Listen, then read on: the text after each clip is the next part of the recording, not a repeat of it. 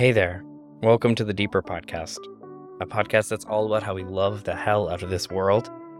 And truly, I feel like the days that we're living in can feel like hell, hell spread around the globe in the form of war and violence, but also the torture of just not knowing what to do or what to think. My name is Reverend Sean. I'm one of your hosts, and today I hope that we can be a little bit of a respite a respite from the challenges of the day, but also an invitation to some contemplation. You know, we're in this series of all about first times. And today we have a message from Reverend Gretchen that's all about the first times that we say words that change everything. I think all of us have been in those moments when we say something true that has been growing within us. And we see how not always how it's received well, but just how it can change things. The first time we say, I love you, the first time we come out, the many times that we come out, the first times that we declare something about our politics or our values or our ethics in public and we see how people respond, the first time we ask for help, all of these moments break us open to life and break us open to each other if we let it. I'm going to dive pretty directly into the message that Reverend Gretchen is sharing, a message that's all about how transformative those words can be. And she asks some really provocative, well, not provocative, but impactful questions at the end. And so as you're listening, I just invite you to think about what are the what are the questions, what are the words that like seeds are within you right now. After the message, I'm going to share a prayer because this week we've been marking National Coming Out Day, which Gretchen will talk about in a little bit. It's a prayer from Enfleshed, a wonderful resource on liturgy. So it's a great episode. I'm so glad you're with us.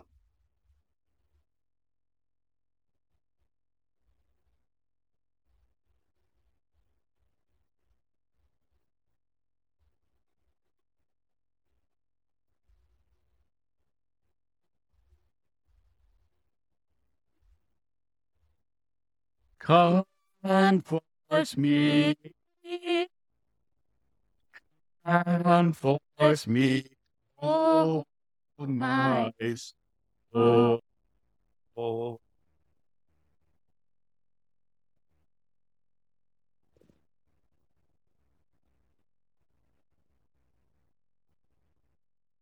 Twenty-four years ago this week, I was on a flight to Portland to meet up with my parents. I had words I needed to say to them for the very first time. Words that were too big for an email or a phone call or even a handwritten letter. My words were also too big to say while on the drive from Portland to their house two hours away, but they couldn't wait. So, from the back seat of my dad's car, I told them I was in love with a woman. I was bisexual. And for a few moments, my silence instead became theirs. Seconds passed, which honestly felt like decades as mile marker reflectors flew by us in the dark. Finally, from the silence, there came mocking laughter, and all of their defenses came up. They could not believe the words I was saying, refused to hear them. I tried again and again and again to say words that they could somehow understand. It was the beginning of a years long conversation between us, attempting to bridge the distance between my silence and theirs after all the many, many, many words that we have said to each other over the decades since then, the truth is now they mostly don't remember that first conversation. The speaking has changed them and me and us and for the good. we did manage to bridge the distance, so much so that they now don't even remember the silence. But I do. I still hold it all and all the words in my heart. Some words are like spells. Bringing them to speech changes everything immediately. And then over time, the what is spoken sinks in and becomes a new reality, creates a whole new world. Words like I love you. Words like I'm trans. Words like let's get married. Words like I'm sorry.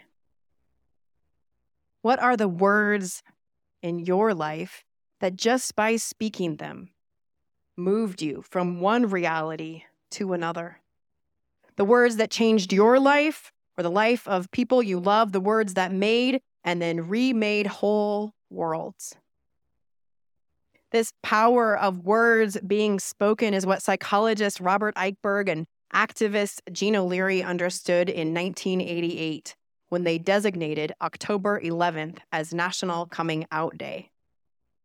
They were trying to decide how to respond to continuing anti gay legislation, and they decided that the act of simply saying true words out loud would be their best hope for turning fear into celebration. Now, over three decades later, coming out is a concept that most of us have a sense of that power of claiming your own truth to change things. But what can get lost, I think, in our understanding of coming out today is the importance of the words themselves. Instead, we might emphasize the simple knowing of what is true, you know, the coming out to yourself, less than the actual saying of words. Some might balk at the idea of labels in all their concrete specificity for identities always emergent and truth that is ever unfolding, and so downplay the importance of specific words. Words are imperfect approximations of truth, of course. It's why it took so damn long to bridge that distance of understanding with my parents. And words are always just a snapshot in time. And still, there is something uniquely powerful in the bringing of the sounds to our lips, the particular vowels and consonants, the physical breaking of silence by our bodies. Silence can be so seductive, at least for a time. Silence tries to convince us that somehow we can keep things from ever changing, that not changing would actually be better, that somehow by not bringing truth to speech, you could make that truth no longer true, or at least make it not matter so much.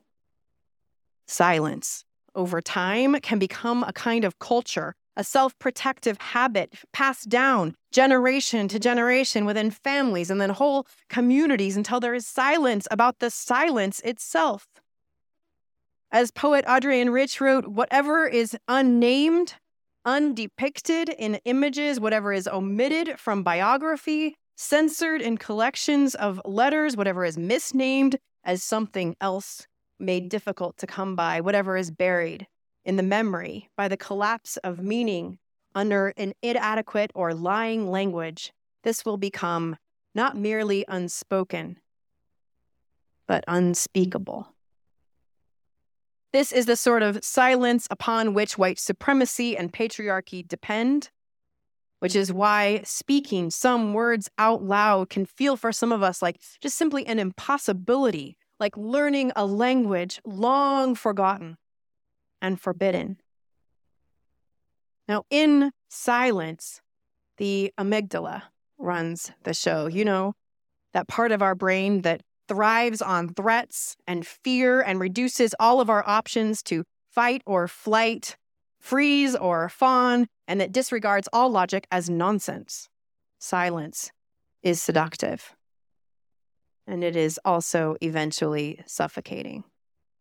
To keep our truths unspoken is to be eaten alive from the inside. As Black lesbian poet Audre Lorde writes, you're never really a whole person if you remain silent because there's always that one little piece inside you that wants to be spoken out. And if you keep ignoring it, it gets madder and hotter and hotter. And if you don't speak it out one day, it will just up and punch you in the mouth from the inside. Scientifically speaking, to live with the amygdala in charge has significant implications for our health. It reduces our immune response, it increases physical pain, anxiety, and depression, and increases the risk for high blood pressure, heart attacks, and stroke. Studies have shown that the brain responds uniquely to the words we say out loud. Saying things out loud refocuses our self understanding and calms the amygdala. To break the silence is to literally save your own life. As Audre Lorde writes, I have come to believe over and over again that what is most important to me must be spoken, made verbal and shared, even at the risk of having it bruised or misunderstood, that the speaking profits me beyond any other effect.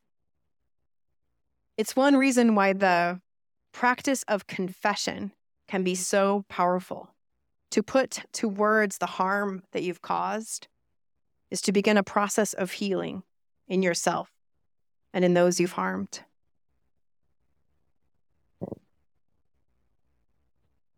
So, the power of speaking words aloud, I think it's something that Florida Governor Ron DeSantis and his Don't Say Gay law understand very well. And it's also something that Moms for Liberty and book banning politicians and local school board candidates understand just how powerful it can be to say very specific words out loud. Bringing words to speech is a dangerous act, not just psychologically, although that would be enough to justify fear and trepidation for saying certain words for the first time. As Lorde also writes, in the cause of silence, each of us draws the face of her own fear fear of contempt, of censure, of judgment, rec- or recognition, of challenge, of annihilation. We fear for ourselves, and sometimes, even more persuasively, we fear for people we love. We sit on words that we have known in our hearts for a long time, maybe whole lifetimes, because we are afraid that in saying them, it would destroy more than it would create, more than we can handle. Silence, for all its suffocation, is still better, we believe, than such undoing. I quit. I want a divorce. I'm sick. My child is not reaching their developmental milestones. My drinking has become a problem. I was abused. I abused. I have dementia. I'm dying. As ministers, we're often the place people go to for a kind of trial run for first times with words like these. A safe person with whom you can try out the words with the idea that by position or by trust, we could somehow unhear it if by the saying the destruction suddenly becomes too dangerous, or if the words once spoken no longer seem true or important after all. Sometimes people will meet with me, for example, and tell me that they are thinking of leaving their marriage. But then, sometimes later, I check back in and they have found a way through it. Sometimes the saying of words helps us to know the world we want to keep working for, the truth that is worth holding on to. And sometimes it just tells us that we aren't ready yet, but we could be someday. Now, sometimes people share things like this with ministers with the hopes that we will talk them out of it. That in some kind of holy wisdom, we will see right through them and call it all out as nonsense. I should tell you right now that at least when I'm showing up as I mean to, you might wish for this, but I will not deliver. Unlike other faith leaders, UU ministers claim no special access to divine wisdom. Sorry. And we don't claim to know more about your life and your truth than you do.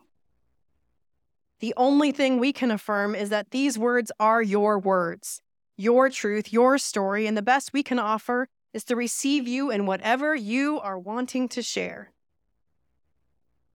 For any of us to receive life words like this, life changing words from another, it is an honor and a privilege. And it matters almost as much as the speaking itself, how any of us will receive another's words. The challenge in this, of course, is to simply listen. Sounds easy. To simply listen and to truly hear. It requires a kind of double awareness. First, it is to be aware of the ways that we are entirely separate from the one who is speaking. It is their journey, their truth, their worlds coming undone or beginning anew, not ours. We may want to relate and unthinkingly write our own experiences onto theirs, but we must let them be the central character of their own story and set aside our own narration for a time. However, their truth is impacting us, whatever our reaction, we must refuse to try to fix or problem solve unless they explicitly ask us for that kind of support. And even then, we should tread lightly. Let their process unfold as it will, in whatever way it will. To leave space for them to reveal themselves to us, to reveal themselves to themselves, and to leave space for them to be still growing and becoming and changing, to let the words be spells of freedom and not just new prisons.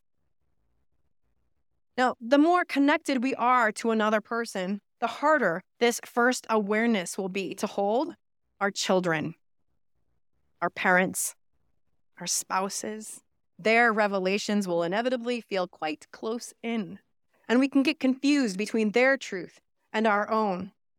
The best practice in these moments is to return to our breath and to pause. To know and affirm that we do have our own truth and that we will need to say out loud, but that maybe, ironically, for a time, our silence will be our best gift. To trust that the time will come and the person to whom we will speak that truth may or may not be the person whose truth we are now receiving. I mean, I never thought that my parents shouldn't have their own process about my coming out, their own feelings, their own words they needed to say and try out and work through. Of course they should. I just wasn't necessarily the right person to receive those words. Now, this question comes up often when I'm talking with a couple considering ending their relationship because they want to keep turning to each other to continue to be the recipient of their respective emerging truths. But it is nearly impossible to be the person with whom you are struggling to be in relationship and be the person to whom you are turning to for support about that struggle. It's part of the process to find someone else to turn to and to receive the words that you very much do need to speak. Such a critical part of the breaking silence to be aware of who the right person is to receive and to discern the right timing of sharing, or especially in the earliest stages, it can get so confusing what to say to whom. And here I want to go back to one of the phrases I offered earlier the words, I have dementia. Because these words, these are words that are often spoken for the first time in our community. Maybe in a small group or in a meeting that you might set up with one of your ministers or a friend you've met here. I have dementia. Or maybe my spouse has dementia. Dementia is such a complex reality that so many of us are wrestling with these days. Dementia can make it hard to put anything into words, to literally find words. Memory is intertwined with identity, especially for people who have been overly identified with their very capable brains uh, for most of their lives, as many of us have. So that by saying those words, I have dementia, we can have a sense that we will become somehow less of a person, at least in terms of how others will see us. It's a fear, and also it is a potential reality. Just as with others of the life words we might share for the first time, that they could be received with a dehumanizing distance. But this is why we who receive such words must hold on to a second awareness. Alongside that awareness that we are entirely separate from the one speaking, we must hold the awareness that we are also entirely, persistently connected. That there is nothing another person can share that will make them any less human than we are or that could be completely foreign to us or our potential realities. We must refuse to overly other another. We must also retain a sense of humor, even a lightness. Not to downplay what someone is sharing, but more to hold on to the truth of the person that is unchanged, even as they are sharing something that could be world shifting when we put to words something for the first time, we need to know that we can still be seen for the person that we are, not overly identified with those new words themselves. As queer theorist Kathryn Bond Stockton reminded us, we need to leave some space between the words and us. To remember that the words, powerful as they are, are always an approximation of the truth, not the truth itself. With this in mind, I found that a willingness to say those words, I have dementia or my spouse has dementia, when they have dementia, is one of the best ways to maintain, even deepen connections with one another and our sense of our shared humanity. Because it gives words to a reality that is there whether you name it or not, which reduces anxiety and makes space for that humor to come through, for the humanity to be retained, it is often the case that we try not to say words because we are afraid that they will be disconnecting, that we will lose relationships as a result of our utterances. And for a time, that may be true. And for some relationships, it's inevitably true. But the truth spoken and acknowledged is ultimately always more connective than untruths left in silence. We are one in shared reality, whether it is a reality we explicitly name or not, and the truth still sets us free. So, what do you need to say? Audre Lorde asks. What are the tyrannies you swallow day by day and attempt to make your own until you will sicken and die of them still in silence. In these days, speaking remains a revolutionary act, a resistance to the forces of shame and erasure, a willingness to be a full person, ever in progress, an act of trust that we could be fully received by another, and a steadfast faith that through all of life's tangled blessings, love persists. It is an act that we do for ourselves, and it is an act we do for all of us collectively to ensure the triumph of diverse human truth, that no truth will become unspeakable. So let us be for one another a safe place to say the words that need saying for the first time. Let us be the people who speak aloud the truth, who refuse the suffocation of silence, and who proclaim the liberating, life saving necessity of speech. May it be so, and amen.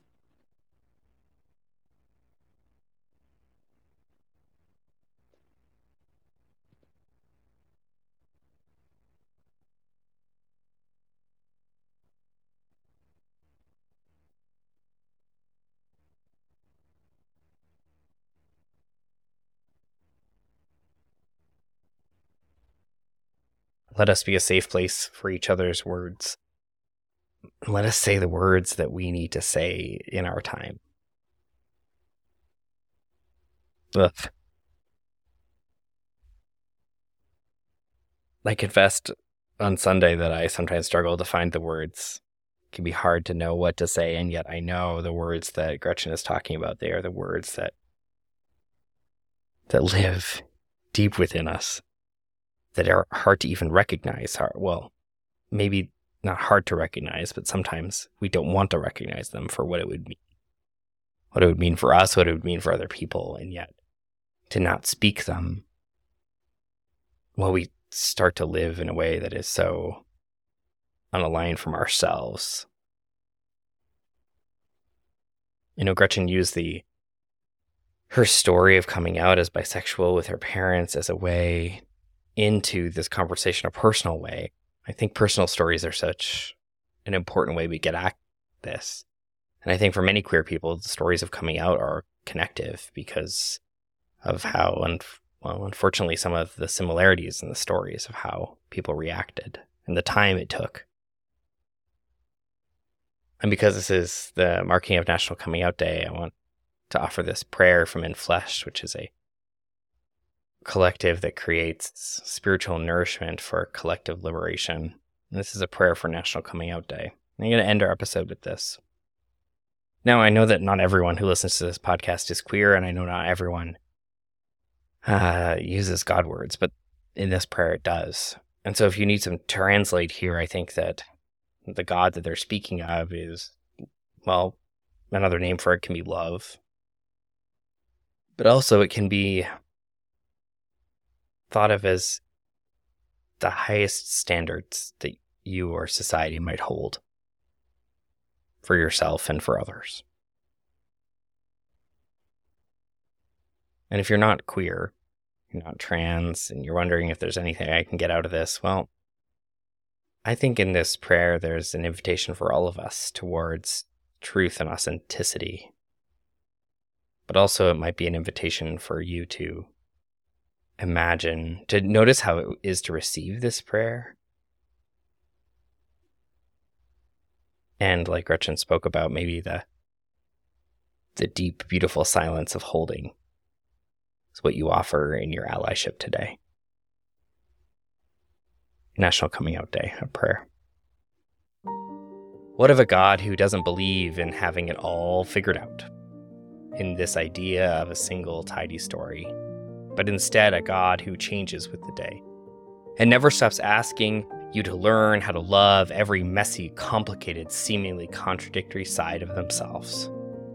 What of a God who has been so many different things and ways, one that has always been transitioning, taking on new flesh, shedding what care, what hurts, claiming what frees, finding a fresh way to show us the divine that we've been? and everything that's keeping us from living it out. What of a God that is tired of being misgendered? Isn't interested in excuses any longer, gets a little rude about it, doesn't mind asking you to try a bit harder, to let go of everything you you're more loyal to than love? What of a God who spends more time dancing with strangers at 2 a.m., cooking a hot meal for the turned away youth, or protesting the abolition of prisons and policing than attending any worship on Sunday morning? What of a God whose inclusion is radical? One who calls from the fringes to the halls of power and the places of comfort, saying, Come, there's a place for you here. If you just lay down your life, your power, your privilege, you can be family. You will become alive again. What of a God who is queer, as in politically, as in strange and proud of it, as in about the things of love and bodies and liberation and solidarity? What about a God who is found in the flesh of everyone you have denied a kind word, a safe bathroom, a marriage ceremony, a friendly smile, access to healthcare, a home, a faith community, asylum, or even just respect. Listen for this God today. You will find them in selfies and stories coming out again and again, in testimonies and silence, in gracious invitations and fierce and radical calls to a different kind of living, a different kind of family, a different kind of love. Bring your offerings. Lend your hands. Whisper your prayers and wail your laments before all that is holy and gay, holy and lesbian, holy and queer, holy and bi, holy and trans, holy and asexual, holy and intersex, holy and still finding their way. Thank you to the queer and trans ancestors who left us histories to hold on to. Thank you to every kid who is in their first who is the first in their class or their school or their town or their family who made it easier for the next ones.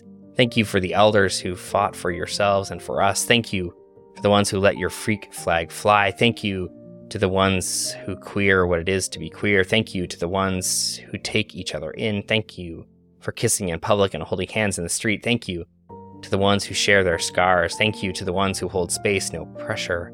Thank you, loud ones, quiet ones.